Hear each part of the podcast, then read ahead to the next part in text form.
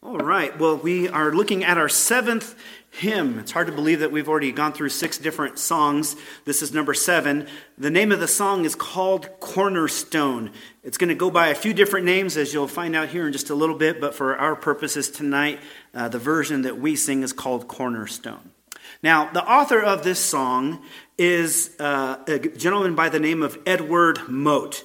There is only one picture of him on the internet uh, because he was born in uh, the 1700s.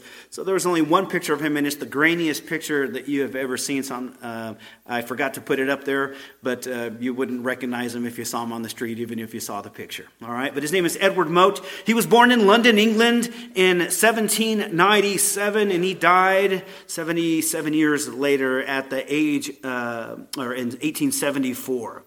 His parents, uh, being born in England, his parents were owners of a local pub. If you've ever been into another country, or um, even if you've been to bars, um, hopefully not recently, um, but if uh, you've ever been to something like that, you'll know what a pub is, a tavern. And uh, Edward Mote grew up going to a school where the Bible was not allowed. Now, that's different than saying the Bible is not taught in a school. At the school that he went to, the Bible was not allowed on the premises, much less taught. In his memoirs, he says that as a child, he was totally ignorant of God. Let me put a quote up on the screen for you. Here's what he has to say He says, My Sabbaths, and some people, when they speak of Sunday, they refer to it as the Christian Sabbath. And so he's talking about Sunday, the Lord's Day. He said, My Sabbaths were spent in the streets at play. So on Sundays, knew nothing of God, was not going to church, not being raised in anything like that. And he says, So ignorant was I that I did not know there was a God. That's, that's pretty rare, even in a secular society, for someone to not know that there is such a thing or even a concept of God. But that's what he says he did on his Sundays as a kid. As a young adult, he was an apprentice as a cabinet maker, which, uh, from what I understand, pays really well these days. I think if you want to get your cabinets redone, it might cost you half of what you paid for your home. But nevertheless, prior to his conversion in Christ, Mote describes his experience one day when he entered a house of worship, when he entered a church building. So, again, not knowing of Christ, he goes into a church building, and here's what he says I was totally ignorant of the word of life that's speaking of Christ. He says, When I entered that place of worship. But though I knew not the letter of the law, the Holy Ghost brought the spiritual contents of it into my conscience. Now, that's a mouthful right there. So, I want to break down that statement. You just leave it up on the screen for a minute, okay? So let's examine it because it's worthy of consideration. In this statement, Edward Mote is affirming something that the scripture teaches us in Romans 2:15 what it teaches us that even Gentiles or non Jews, although they didn't have the Old Testament law in written form, they still have the work of God's law written on their hearts. Okay? So we know that God gave the law in, in form, uh, written form. It was on tablets. It was given to Moses, and that's how the Jews had the covenant that God made with them, the law, the Ten Commandments. Do not steal, do not dishonor God's name and take his name in vain, have no other idols, uh, make sure you keep the Sabbath, right? All that was, and so much more was given to Israel, and they had it in written form. Gentiles, non Jews, they weren't meeting with God at Mount Sinai. Moses wasn't their leader, so they did not have it in written form. And so that's what he's saying. I was totally ignorant of the word of life when I entered that place, and though I knew not the letter of the law, though I didn't know the Old Testament, because he never had a, a, Bible, he grew up with parents that owned a bar, and so that's what he's saying initially. Now, according to Jesus, according to Jesus, before he left his disciples and ascended into heaven, prior to that, he says, I'm going to go away. And he says, It's good that I go away. The reason being, he says, is so that the Holy Spirit will come in my place. So Jesus is going to leave, the Spirit's going to come, and he says, And when the Spirit comes, okay, he's going to convict the world of three things. So there's three things that he's going to bring to bear on the world, on sinners. And he's going to convict them of sin, He's going to convict them of righteousness and the judgment to come, right? That they'll be judged by God. Now, we're not going to go through all of those, but I just want to mention the one thing that Jesus says about sin. In regards to convicting the world of sin, Jesus gets very specific. Jesus says that the Holy Spirit will show people that they are sinful in a particular way. And that particular way of sin comes in the form of rejecting Jesus as Savior. It's a sin of rejecting the one who saves us from our sin, which, of course, we know that sin is breaking of God's law, which was given to Israel in written form. And we know that even if we didn't have the written form, the law of God is its work is written on our hearts, scripture says, so that we know that we are sinning and sinning against God. And so Mote could walk into a church service not knowing Jesus, who is the word of life, not knowing the written law of God, and yet he says the Holy Spirit could take the essence of God's law, right? That, that we instinctively, because of God writing it on our hearts, the work of it on our hearts, we instinctively know it's wrong to steal, that it's wrong to lie, that it's wrong to commit adultery, that it's wrong to take God's name in vain, it's wrong to covet, it's wrong to have other gods before God. And He could convict us and make our conscience feel guilty. The Holy Spirit could, and that would trouble Mote we would read later in other things that he wrote that he would be troubled for some time to come.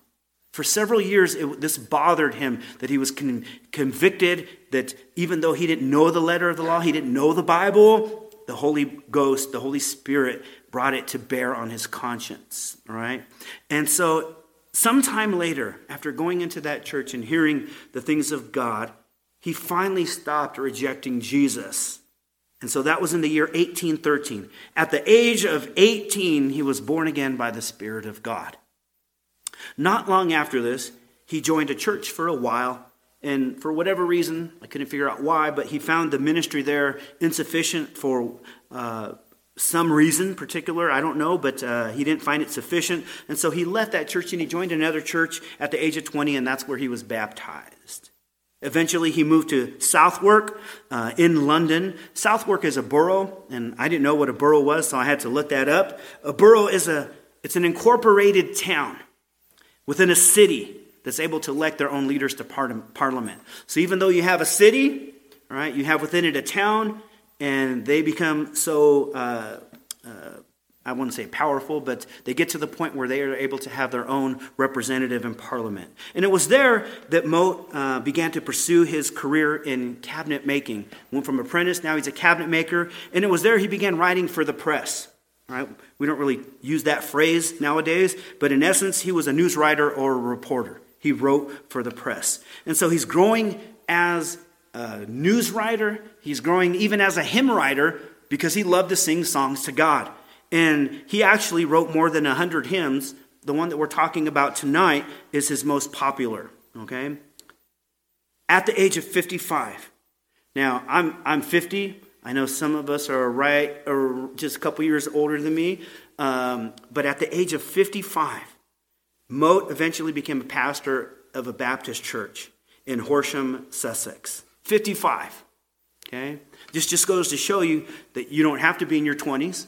You don't have to be in your 30s to be called into ministry. You don't even have to be one of descent from a pastor or a theological intellect. Remember that this guy's parents, they owned a tavern, they owned a bar, uh, a hotel, if you will, where people could go and stay in town and gather and talk and drink. He went to a school where the Bible was not allowed. He had a non ministry job in cabinet making, and he's writing news reports for the press, for the paper. And all of this prior to becoming a pastor. And by all intents and purposes, he's probably beyond the age where people think of changing careers, right? It's not normally at the age of 55, you're like, I, I think I'm going to go into something new. Usually at that point, you're, you're getting closer to the age of retirement, and you're like, okay, uh, I'm doing well in my career. I've moved up through the ladder, steady job. Here he goes into ministry. Now, when I was a teenager, and I attended summer camps at Camp Pondo. That's the same camp that we're taking our teenagers to this weekend for winter camp. Um, I went there as a teenager. It's where I met my wife, right there. And I remember hearing different speakers over the years. And the different speakers sometimes would challenge us and say that, hey, listen up, teenager. God may be calling some of you into ministry.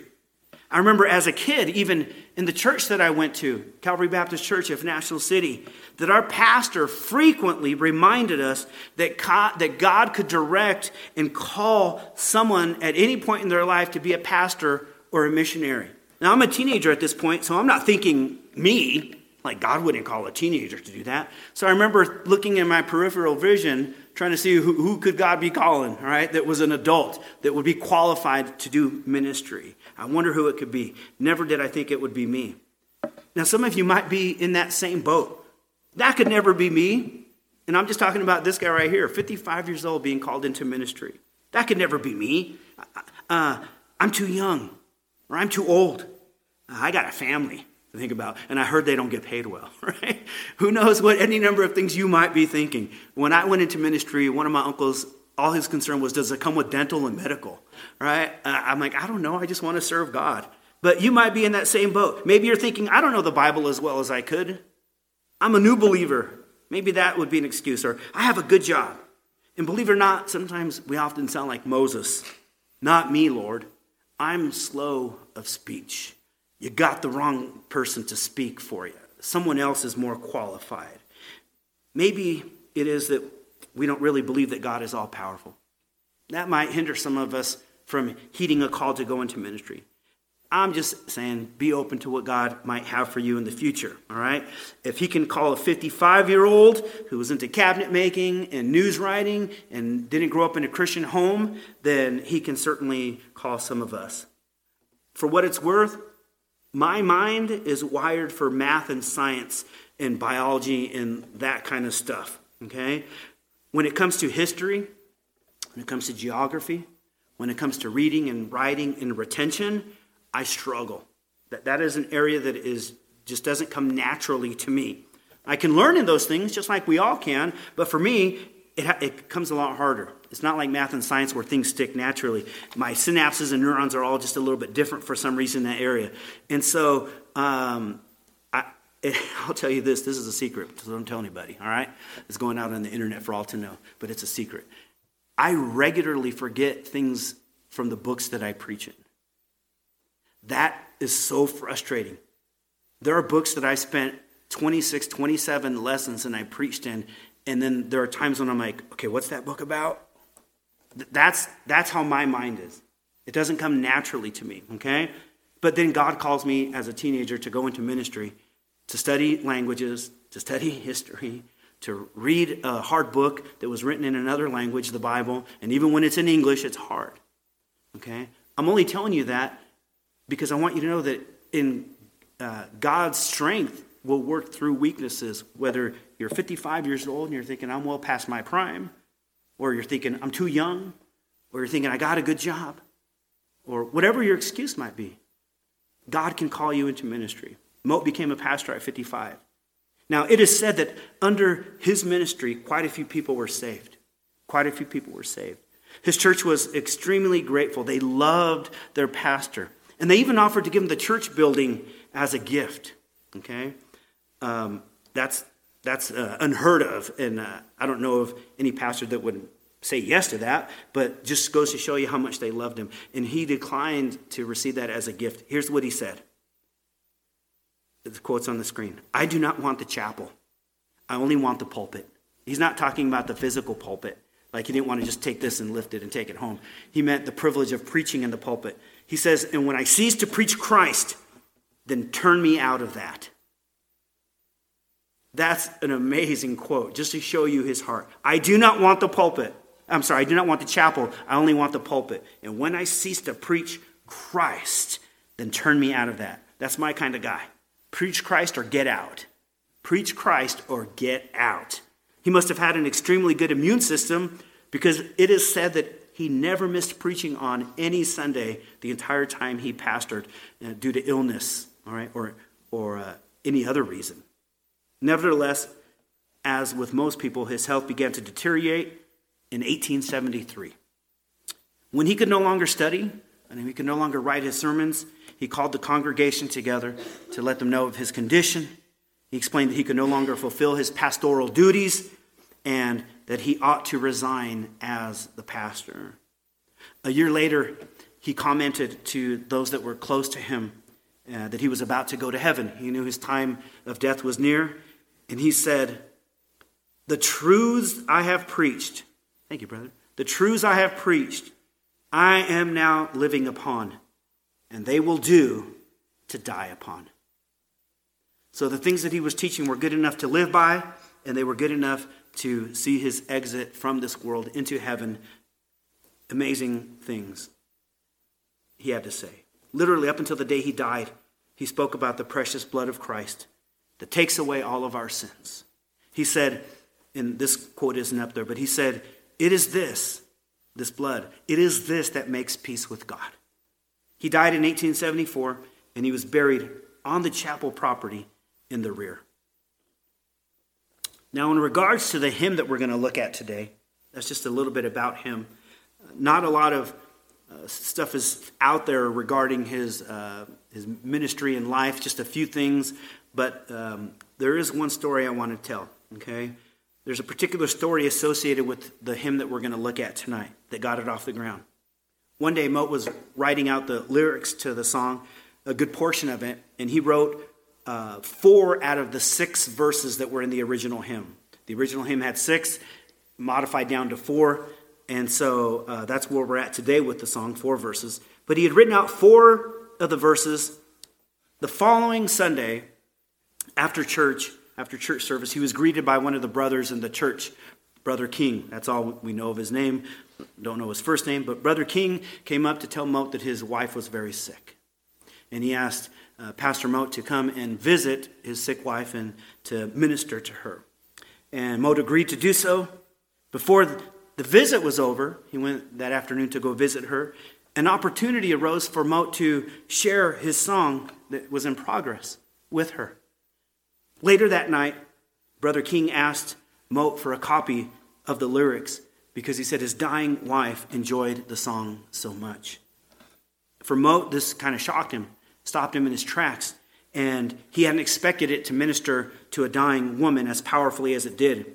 And so he went home that night, he wrote out the rest of the song, and he took a copy of the completed song to this dying sister.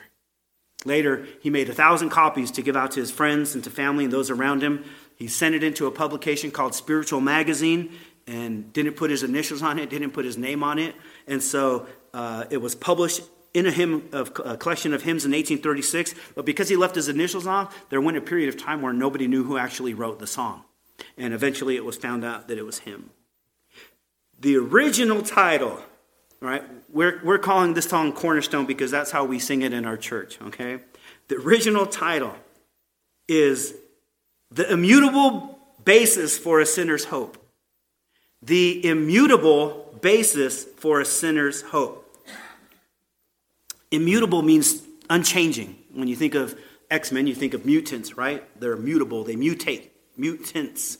If you're immutable, you're an immutant, all right? You cannot change. And so that's what immutable means the unchanging basis for a sinner's hope. That's what this song was originally called. Sometimes it was titled Jesus, All in All. Nowadays, and this is the uh, title that I grew up knowing it as, it is called The Solid Rock. So maybe you know, on Christ the solid rock I stand, all other ground is sinking sand. Um, that's what that hymn is most popularly known as. A lot of hymn books will title it, My Hope is Built on Nothing Less, based on the first line of the song. And so there's one, two, three, four, four titles that uh, this song has been known by. And if we add our title today, Cornerstone, then it would make six. And so, what we're going to do at this point, transitioning from the biography and the background of the author, we're going to look at the song itself and let's see where some of these things are taken from in regards to the Word of God. All right? So, and I forgot to pass this out, but uh, who do I have? Albert, in my backpack, brother, in uh, the big zipper in the back, there should be a folder with lyrics in there. If you could just pass those out to everybody, that would be great. I would appreciate it.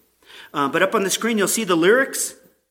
Verse 1, I'm going to read through the song and then we're going to make some commentary on the song. Verse 1 says this and I may have left it at home. So if there's no red or blue folder in there, then uh, I struck out. I left it at home on my table. All right? Huh? I did it on purpose. All right. All right. Verse 1 says this My hope is built on nothing less than Jesus' blood and righteousness. I dare not trust the sweetest frame, but wholly lean on Jesus' name. The refrain, I'll explain what that means a little bit later, says, On Christ the solid rock I stand, all other ground is sinking sand, all other ground is sinking sand. Verse 2 moves on. When darkness veils his lovely face, I rest on his unchanging grace. In every high and stormy gale, my anchor holds within the veil. Verse 3 His oath, his covenant, his blood support me in the whelming flood. When all around my soul gives way, he then is all my hope and stay. In verse 4 When he shall come with trumpet sound, O may I then in him be found, dressed in his righteousness alone, faultless to stand before the throne. There's a lot in there to unpack. We're going to cover quite a bit, but let's look at verse 1. Let me reread it for you. My hope is built on nothing less than Jesus' blood and righteousness. I dare not trust the sweetest frame, but wholly lean in Jesus' name. Now, note uh, that mote, I didn't intend for that to rhyme, but notice that mote is expressing his trust in two themes, or two things. Number one, Jesus' blood, which is to say his death. All right? He is also trusting in the righteousness of Christ. That is to say, Jesus' perfect obedience to the law of God. We have all broken the law of God. We've disobeyed God. We've lied. We've stolen. We've cursed God. Uh, uh, his used His name as a curse word. We've uh, had other gods before God and not loved Him with all of our heart, mind, and soul and strength. We go on and on, and we see that we have not perfectly obeyed God. And so, Mote is trusting in the perfect obedience, the perfect righteousness of Jesus Christ. And he personalizes the song by, by the use of my. My hope. Okay? Again, and I mentioned this before, it's not wrong to use the words me, my, I, we, us, or ours in a song. There are some people who would say if you have those kind of words in there, you're singing a man centered song and it's not appropriate. Well, all you have to do is go back and look at scripture and you'll see that the psalmist uses me and my and I and we and us and our. It can be a man centered song focused on us by the use of those words, but you, the use of those words do not automatically mean that the song qualifies as an ungodly song or a man centered song. Okay? So we relate to God, He relates to us, and uh, Edward Mote is personalizing his experience and understanding of God. All right? Mote expresses his faith again in two things Jesus' blood and righteousness. Now, there are many verses that we can go to in order to show where this is derived from Scripture. I'm going to spend time on just one passage that shows and echoes the exact thing that Mote is declaring. Okay? Philippians 3 8 through 10. Philippians 3 8 through 10 says, and this is the Apostle Paul talking. He says, Indeed, I count everything as loss because of the surpassing worth of knowing Christ Jesus my Lord. For his sake, for Jesus' sake, I have suffered the loss of all things and count them as rubbish in order that I may gain Christ and be found in him. Not having a righteousness of my own that comes from the law, but that, meaning that righteousness, which comes through faith in Christ. The righteousness from God that depends on faith.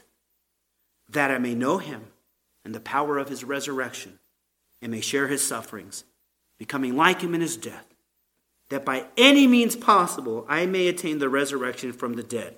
Now, there's a whole sermon in that passage of Scripture right there. I'm just going to make a few comments. The Apostle Paul, like Mote, is building his hope on nothing less than Jesus' blood and righteousness. Okay?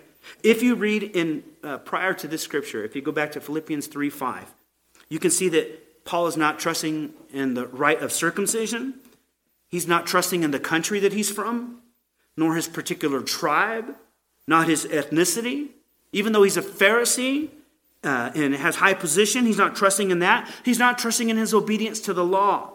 In the words of Mo, Paul would not dare trust the sweetest frame, because that's what the song says. right? Paul is wholly leaning on Jesus' name. Make sense?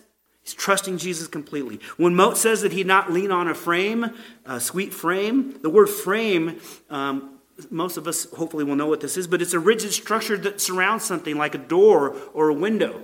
Okay? Frames are strong.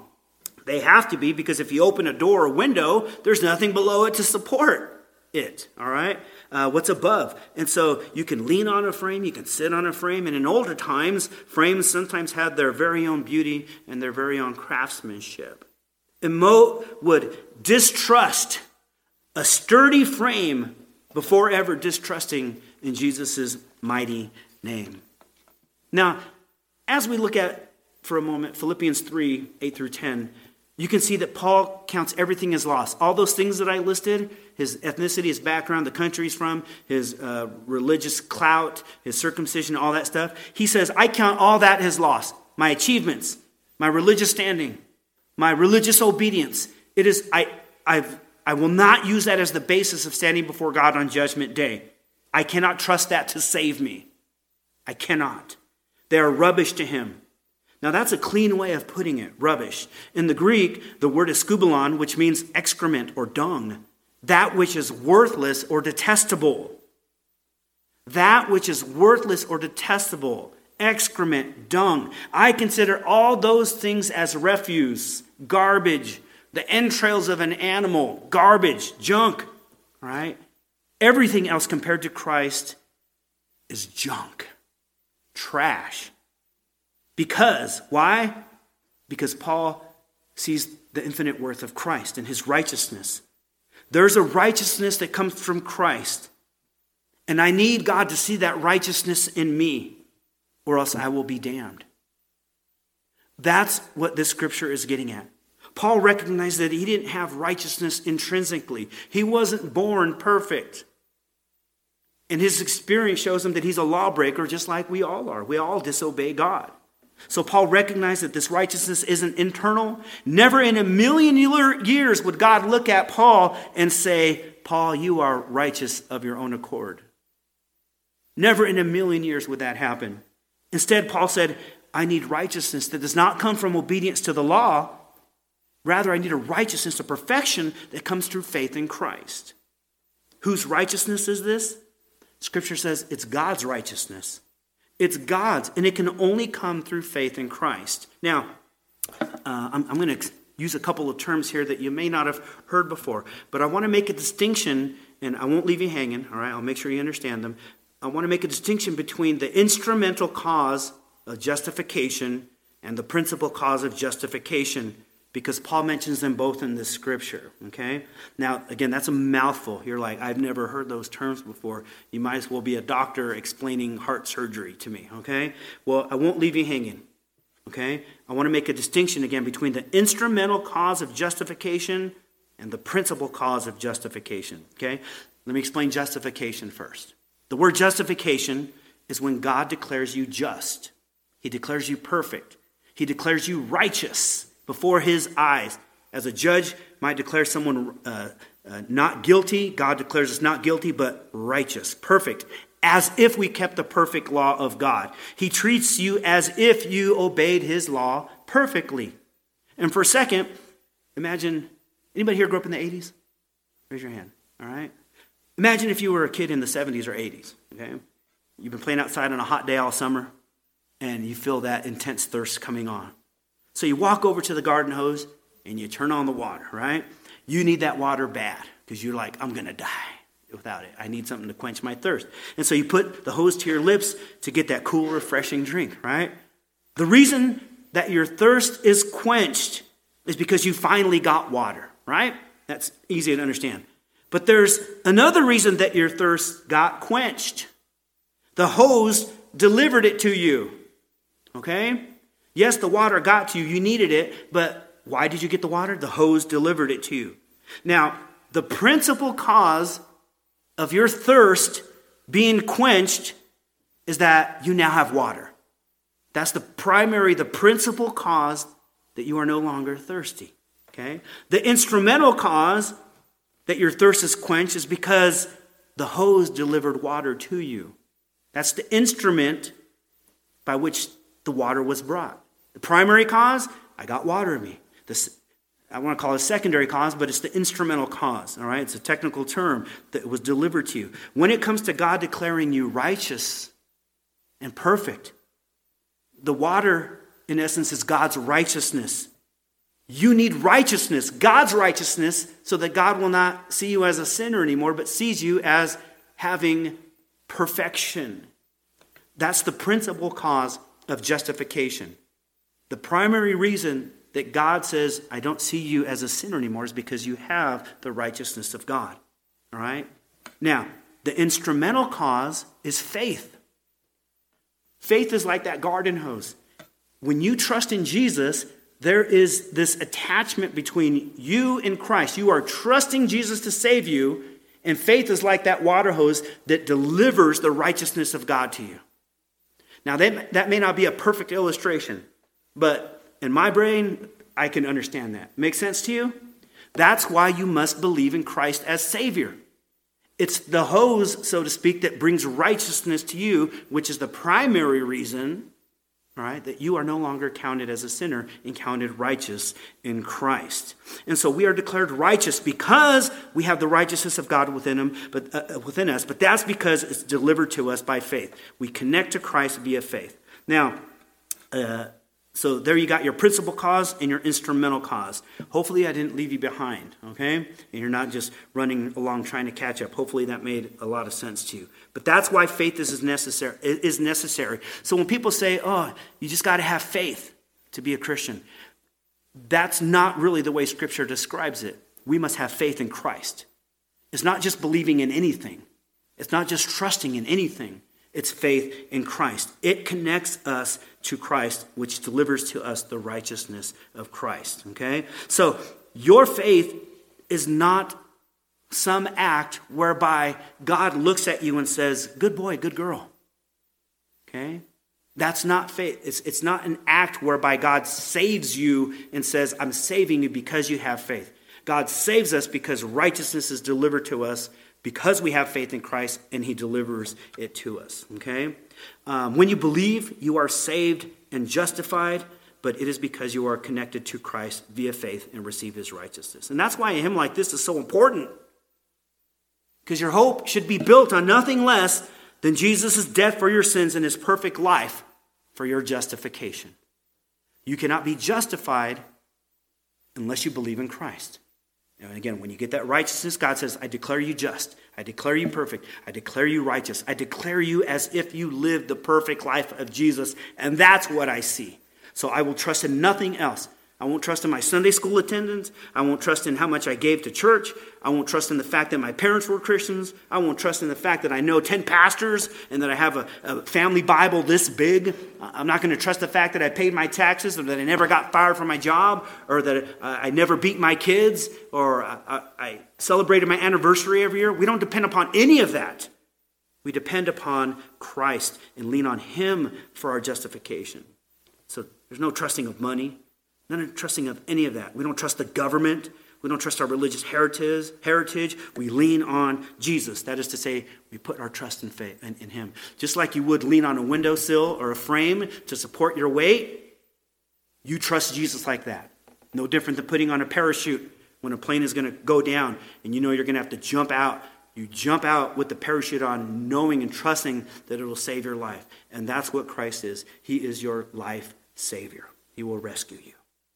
So that's what we need to do. Trust Him.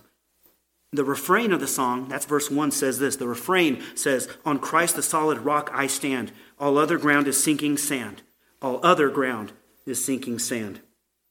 Now, the refrain of the song simply says, I'll explain it, that Mote is standing on Christ, the solid rock. All other ground is sinking sand. Now, this might sound very familiar to you, and hopefully it does. If not, that's all right. But there's a portion of Scripture where Jesus teaches, and um, he's talking about how people build their houses. Some people build them on a, a firm foundation, on a rock foundation, and some people will build it on a sandy foundation, like a riverbed. And he says, A wise person will build his house on a solid rock so that when rain comes, the house will stand because it's on a firm foundation. He says, But the foolish person will build his house on sand. And when the rains come, the foundation is destroyed and washed away because of the sand, and therefore the house will fall. Jesus was referring to his teachings as the rock on which we stand. He says that whoever listens to him, we are like the wise person. And if we don't listen to him, then we are like the foolish person. And one of the things that Jesus went on to teach is that he is our Savior and that we need to believe that he is going to give his life and rise again to save us. So you would be a foolish person if you don't listen to the teachings of Jesus because Jesus said, I am the one who can save you by my death and resurrection. And you would be wise to listen to that teaching. And so listen to Jesus' teaching. You must trust him to save you because it's through that trust, then leaning on Him, building your hope on nothing less than Him, that you receive the righteousness of Christ. As a side note, Pastor Steve will be preaching on that passage soon when he gets to Matthew 7, right? Maybe in another year or so. No, I'm just kidding. I know you're, you're covering uh, Matthew in depth. I think you're in chapter 6 right now, right? All right, so that's coming up. So maybe we'll sing that song that day, all right? Now, verse 2 says, When darkness veils his lovely face, I rest on his unchanging grace. In every high and stormy gale, my anchor holds within the veil. Now, I won't spend much time on this particular verse in the song, but the imagery has been often used in many contemporary songs as well. It should come as no surprise that we face many difficulties in life. Human experience varies uh, from death to job loss to health issues to relationship catastrophes to wars, to political unrest. There's a lot of things that we can consider dark moments in life. Those moments, like a dark room, they can hide the lovely face of Christ so that it becomes difficult to behold him. If you've ever been through a trying and difficult time, you can get so consumed and so distraught by that situation that it's hard to meditate upon Christ.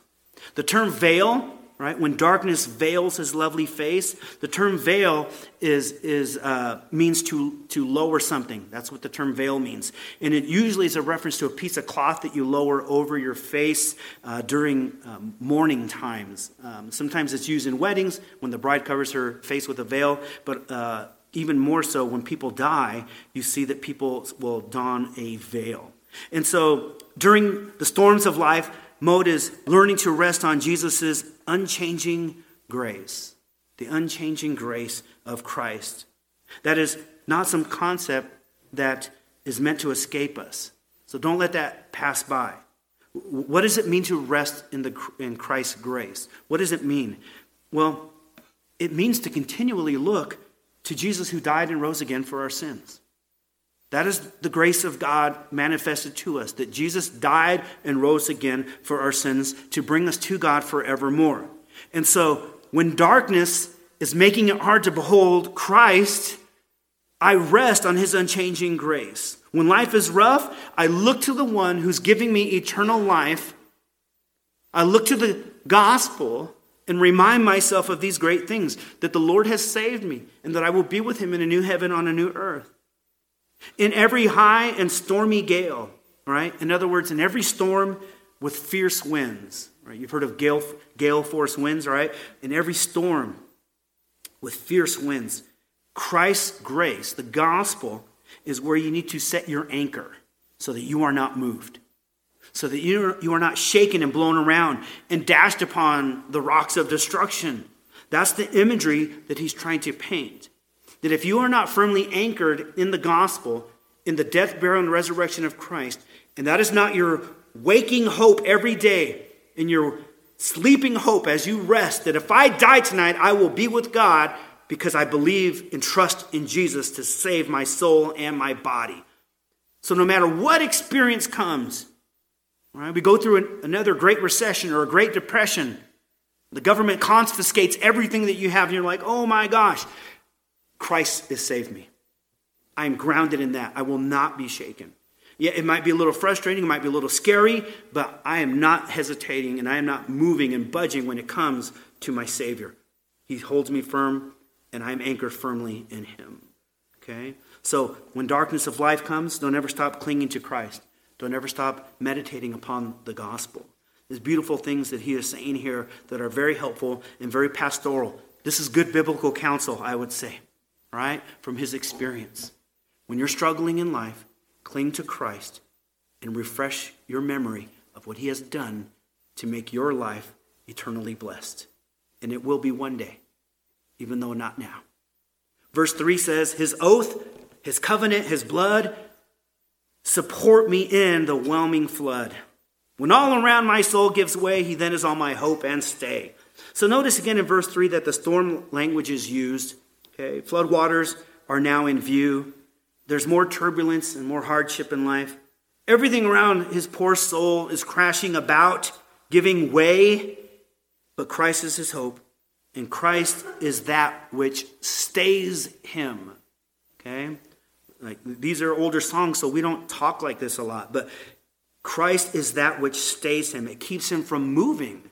If you're going to stay put, you're not going to move. Christ stays me okay? And keeps me from getting tossed around with waves and the troubles of life, keeps me from being shaken.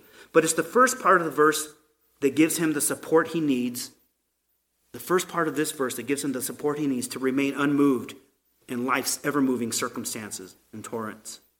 He says it's Christ's oath, it's his covenant, in his blood, and it keeps mo- firm footed. And I promise you, these will do the same for you. These will do the same for you. In Galatians 3, we see the use of uh, covenant terms. Uh, I'm sorry, we see the use of the terms covenant and promise. And we're going to look at that scripture right now, okay? It'll be up. Uh, actually, it won't. We're not going to use that one up on the screen. But in Galatians 3, if you were to look there, you would see the word, uh, the terms covenant and the terms promises used together. A covenant is a contract.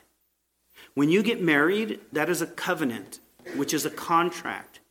Uh, last year, my mom got uh, married, and as we were there watching it, the judge said, Marriage is a contract. That's exactly the words that she used. Okay? And you both are testifying and making vows. You're making a contract to love each other for better or for worse. But a covenant is a contract. And contracts are promises, if you understand what contracts are. I work in the auto industry and I sign people up and do contracts almost every day. It is the bank promising to lend the money to someone else based on their credit worthiness and someone else promising to pay the bank back. And there's all kinds of conditions and stipulations in there for how this thing is supposed to go down. Contracts are promises. A contract is an agreement between two parties to do things. And both parties are obligated to perform what they promise. And if they don't, they will have been considered uh, to have broken that covenant, broken that promise, or to be in breach of contract. Those are terms you might hear or know of. But sometimes when we look at Scripture, one of the really neat things about Scripture is sometimes covenants are one sided. One sided. They are promises from God to do something, and He's going to do everything. When, and I'll give you an example, when God cut a covenant with Abraham, it, was Abraham awake or asleep? Does anybody remember? He was asleep, right? Now you, you had one of two choices to go, right? 50 50 chance of getting that one. God was going to bless Abraham in order that the world would be blessed. God was going to give Abraham a special land. God was going to make a great nation out of Abraham. Abraham did not issue any, I will do this or I will do that. He, he did not speak at all. Okay? It was all God saying, I will do this. So it's a one sided covenant. God makes a promise or an oath. Sometimes, uh, like the covenant God made with Israel, you see both parties making promises. The Sinaitic covenant, right? The Mosaic covenant, the Old covenant. God wrote the terms of the covenant and said, This is what I want you to do. Israel says, We will do it. So they obligated themselves to do it. Okay? Of course, we see that they broke the covenant, they broke the contract, in breach of that. And so God took them to court, so to speak. He pronounced judgments upon them, and they were issued upon them. And we learn about this in Joel and in many of the Old Testament prophets, uh, minor prophets, and we see it in the book of Judges. We see it all after the end of Deuteronomy to the end of the Old Testament. But in the third verse of this song, Mote says, uh, it's Christ's oath. Christ made a promise. It's his covenant. Christ made a contract. It's his blood that support it's this contract that supports me in life's troubles. Okay? So we must ask where, where does Christ make a promise to us? Well, look at Luke chapter 22, verse 19 through 20. Many of us know this passage as one of the communion passages. Jesus, or scripture says this, and Jesus took bread, and when he had given thanks, he broke it and he gave it to them. And he said, This is my body, which is given for you. Do this in remembrance of me.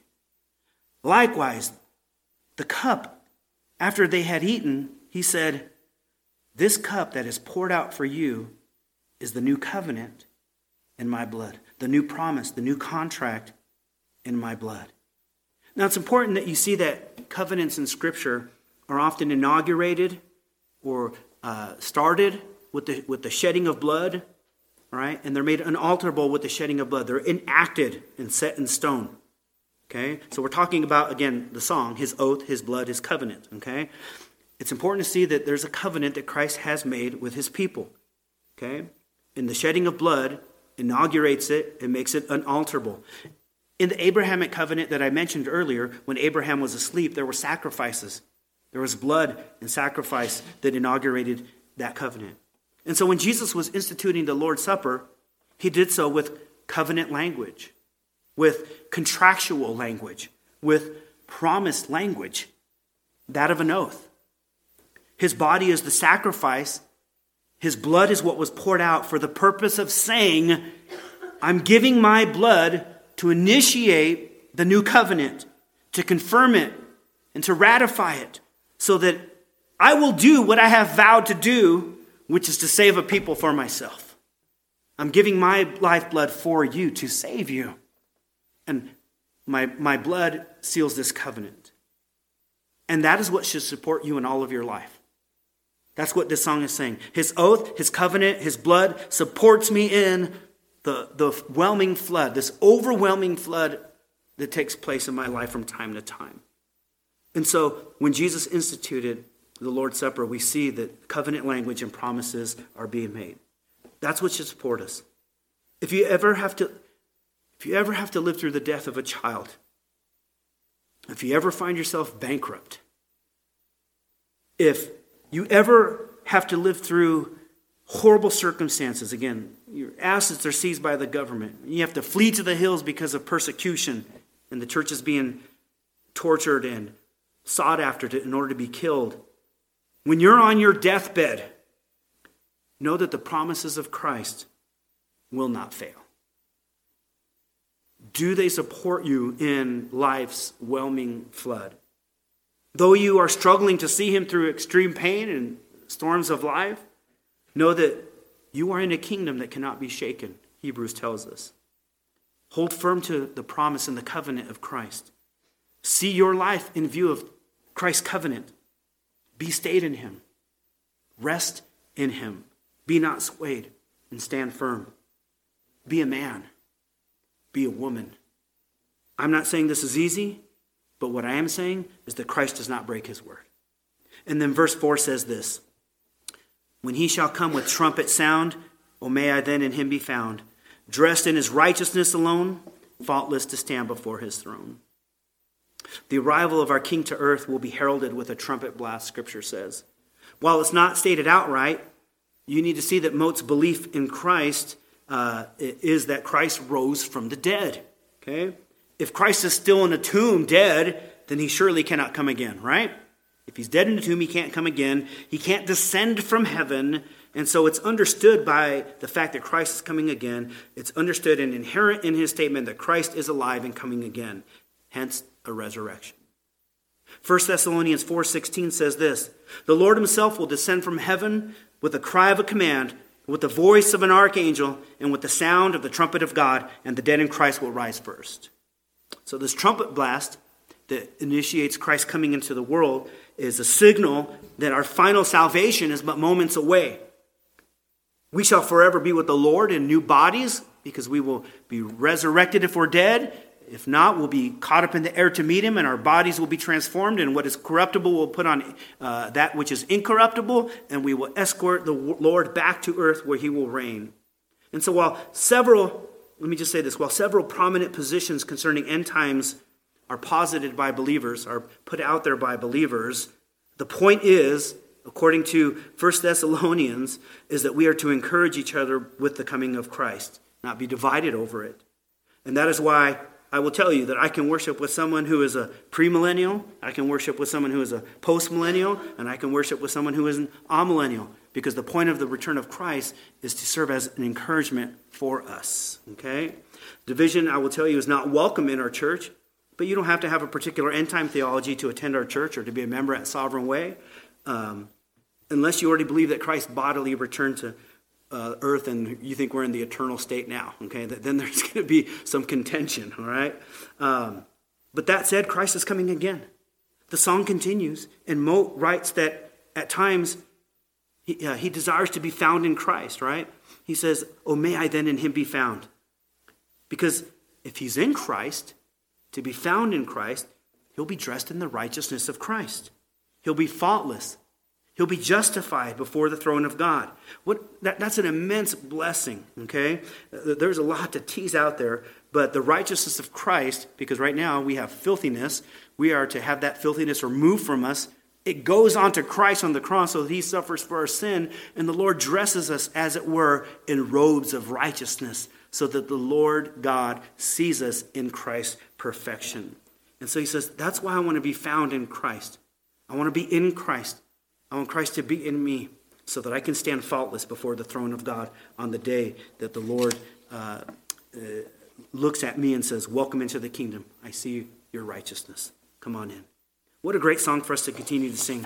I'm going to mention a couple things, not much, but when it comes to the technicality of the song, it's a very simple song. The song's meter is 8888, okay? That means there's eight syllables per line, and there are four lines. The refrain, which I'll explain briefly, that consists of eight syllables as well, but there's only three lines in the refrain. And so it's a very simple pattern, okay? But let me explain what a refrain is, because in the song there's verses 1, 2, 3, 4, and there's a refrain. A refrain is a musical term, and it has to do with the part of the song that's repeated so that the theme of the song is repeated, okay? It can be repeated at any point of the song, but it's for most parts, it's re- for the most songs that we sing, it's repeated after a verse, and then the refrain comes, okay? But a refrain has to do with the lyrical content, the theme that's repeated over and over. Now, that's different than a chorus. Like most of the songs that we sing have choruses. We sing a verse and a chorus, a verse and a chorus. In the song that we're looking at, there's a verse and a refrain, a verse and a refrain. So, what's the difference between a chorus and a refrain? Let me explain this briefly. Okay? Um, and it took me a while to figure this out. And my daughter, who's about to graduate with a degree in music, even she was struggling with this one. So uh, it took me a while, but eventually figured it out. Okay, how's the difference? The difference between a refrain and a chorus might be subtle, but it's worth noting. The refrain, once again, has to do with the repeated message and the theme of the song. The chorus has to do with the repeated musical voices, whether that be instruments or human voices. So I want you to think of a song without any words for a second. Okay, and you hear the song played, and then you're like, oh, that's the main part of the song that's really catchy when it comes to all the instruments. You might have a flute playing, a violin, a trombone, a trumpet, a guitar, drums. All those instruments play in unison on the repeated part of that song. And they all come together to form that chorus. Okay? Like a choir. But if one of those instruments is the human vocal cords, you've added another instrument and they're singing words, they're all part of the chorus, whether it's human singing or instruments playing or drums beating. Make sense? That's a chorus, but it's musically oriented where everybody is working in unison. Okay? So, you got the refrain, which is more about the lyrical content and the theme of the song. Over here, you got the unity of the song in the chorus. But for our sakes, whenever we sing a refrain, the repeated theme of a song, it's often with music instruments playing, and that's why we call it a chorus. Make sense? All right, hopefully that wasn't too difficult, but now you're like, I'm a musical genius, right? You, you know everything about music, all right? So, with that said, we're going to listen to a couple versions, just two minutes of each song. The first, uh, and, and this is more or less for just enjoyment of music. It is good to enjoy God glorifying music. You can close your eyes, you don't have to. Just listen to the different parts of the song, the different instruments. Um, this first version is by a gentleman named Aaron Strumpel and uh, a group called Page 116. Uh, it's CXVI, but Page 116 and Aaron Strumpel. Um, page one, uh, 116, um, a young lady with a beautiful voice. They do wonderful arrangements of hymns. We sing a couple in our church. One of them is Rock of Ages, the other is Tis So Sweet to Trust in Jesus. We do her particular versions. But I want you to listen to My Hope is Built on Nothing Less, or Cornerstone, uh, by Aaron Strumpel in page 116. Just a couple minutes.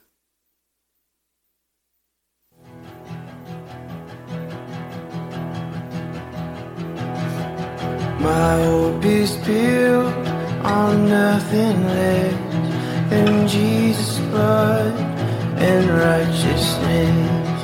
I dare not trust the sweetest frame, but wholly lean on Jesus' name. On Christ the solid rock I stand, all other ground is sinking sand. All other ground is sinking sand.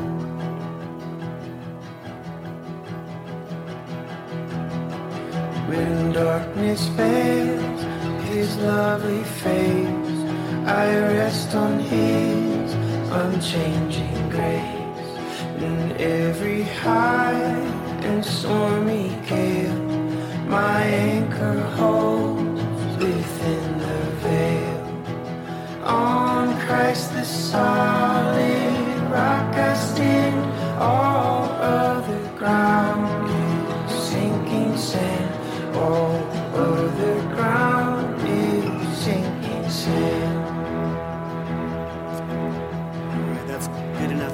John, for that. Now, if you want to listen to the rest of that, go check it out. It's a beautiful version of this song. And because these are uh, public domain songs, meaning there's no more copyright laws applying to them, anybody has permission to alter and play the song and do whatever kind of version they want. Um, this next version is by a band that I'd never heard of before, but it's called You, Me, and the Bread. And when you hear the song, you're going to hear a droning note. It's a, it's a note that is uh, played and it stays very consistent throughout the song. And because of that, it will create a little bit of tension in the song. But you'll hear some really cool vocals at the beginning, and then you'll hear them eventually come into the song and sing. But this is a, another wonderful version of the song. And then we'll close out with singing the version that we sing.